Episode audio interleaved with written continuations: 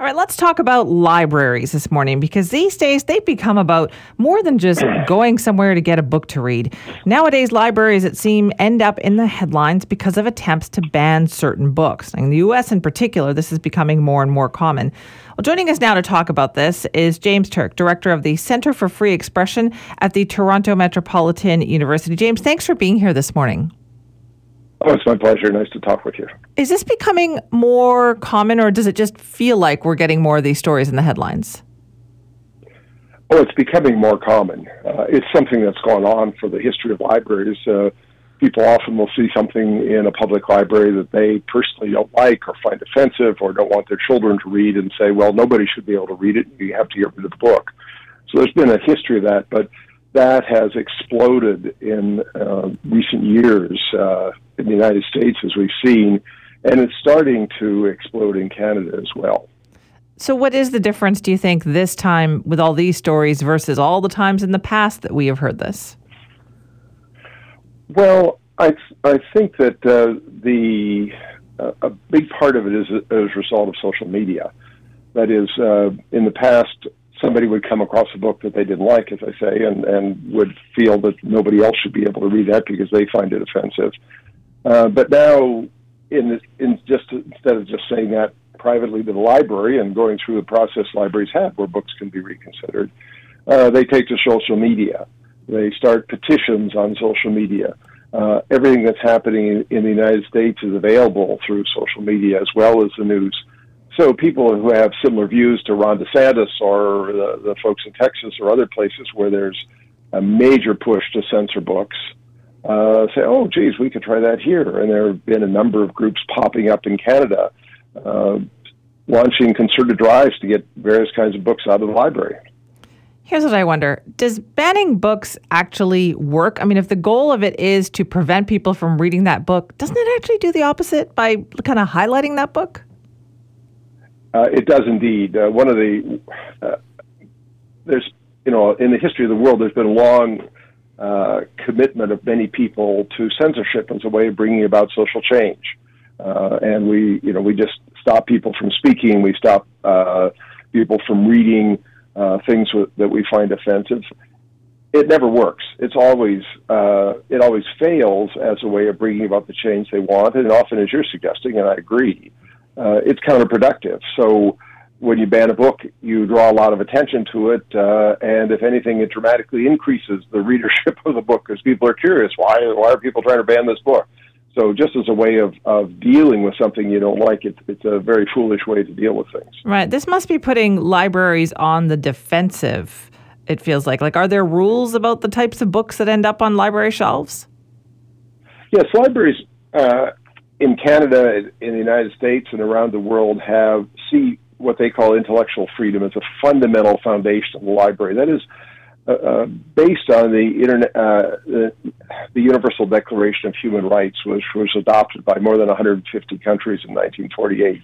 It recognizes intellectual freedom as one of the fundamental human rights, and libraries see their role uh, as a public institution to be a place where anyone in the community is welcome anyone in the community can uh, access their collections, their space, their programs if they choose, and that they have things there that would be of interest to members of the community. And given the diversity of communities, that means they have lots of different things. And uh, you know, an old joke is if a library re- uh, removed everything that was offensive to some member of, of their community, they'd have virtually nothing left in the library. Uh, I mean, the library is to be a place where if we're interested in an issue, we can go read about it, uh, whether to agree with it or to read about it so we know how to fight against people who are advocating what the author is doing. Um, and so the libraries have this strong philosophical commitment to being there for the whole community. And they assess what goes into their collection, what programs they put on by a, a series of, of uh, criteria that are spelled out in their policies that they want to make sure that uh, the book will be of interest to the community, that that it's uh, published by a reputable publisher, that it's a uh, you know a, a decent version of whatever it's purporting to be. What happens though when we start having this kind of very heated discussion about banning books? Like, what happens to society when we get to that point? Well, the discussion about banning books is not the problem. The problem is if we then go on to actually ban books. Uh, that uh, it, it, it, at the end of the day, it really undermines democracy. Uh, democracy, you know, people talk about democracy as being about the rule of law. Democracy is really about an unending public discussion, public discourse about what's legitimate and what's not legitimate.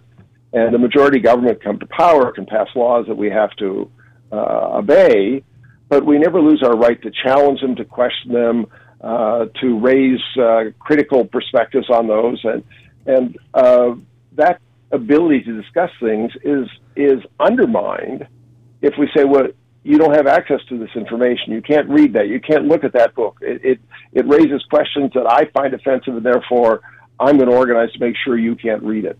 Uh, that inevitably leads to a very authoritarian uh, approach because it's saying somebody in the society has a right to determine what others can see and can't see. Uh, and that that's really what authoritarian authoritarianism is really about. Uh, so uh, libraries understand that they're a truly public institution. I would argue they're one of the last genuinely public institutions in our society where most everything has been securitized or privatized, whereas a public library is maybe the only place other than a public park where anybody in the community can go in, whether the richest person in town or a homeless person. They can spend all day. They don't have to pay money. They're welcome. Um, and they have access to a variety of resources that uh, uh, help put the foundation into democracy. Do you think this is still kind of protected here in Canada? Do we do a good job in this country of, of kind of drawing the line on that? Well, the libraries in Canada, like I must say, the libraries in the United States, are absolutely committed to intellectual freedom.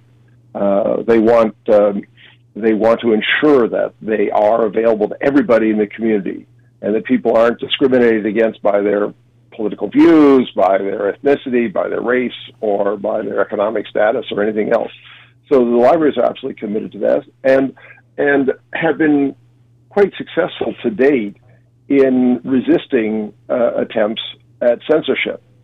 But we have a growing, uh, uh, I mean, what's changed is uh, the aggressiveness by which people are trying to censor things. I say that's, that's really been uh, empowered by social media and the ability of people who have similar views and want to get rid of books to, to uh, connect with each other and, and uh, organize to that end. so their libraries are grappling with how to deal with that. Um, uh, as the pressure. Uh, I mean, we have examples going across the country, country right now. In New Brunswick, for example, they've had more challenges to books in their libraries in the last month than they've had in the entire history of the library system in the province. Wow. Um, in uh, British Columbia and in Manitoba, there are organized groups uh, that uh, are making concerted uh, demands that library gets rid, get rid of books. Calling on politicians to undermine the funding of libraries if they don't get rid of these books. Um, and many of the books that are most under attack are books for young adults and for children, uh, sex education books for children, uh, books that uh, sh- show uh, LGBTQ families or deal with issues of of, uh, of sex and sex education.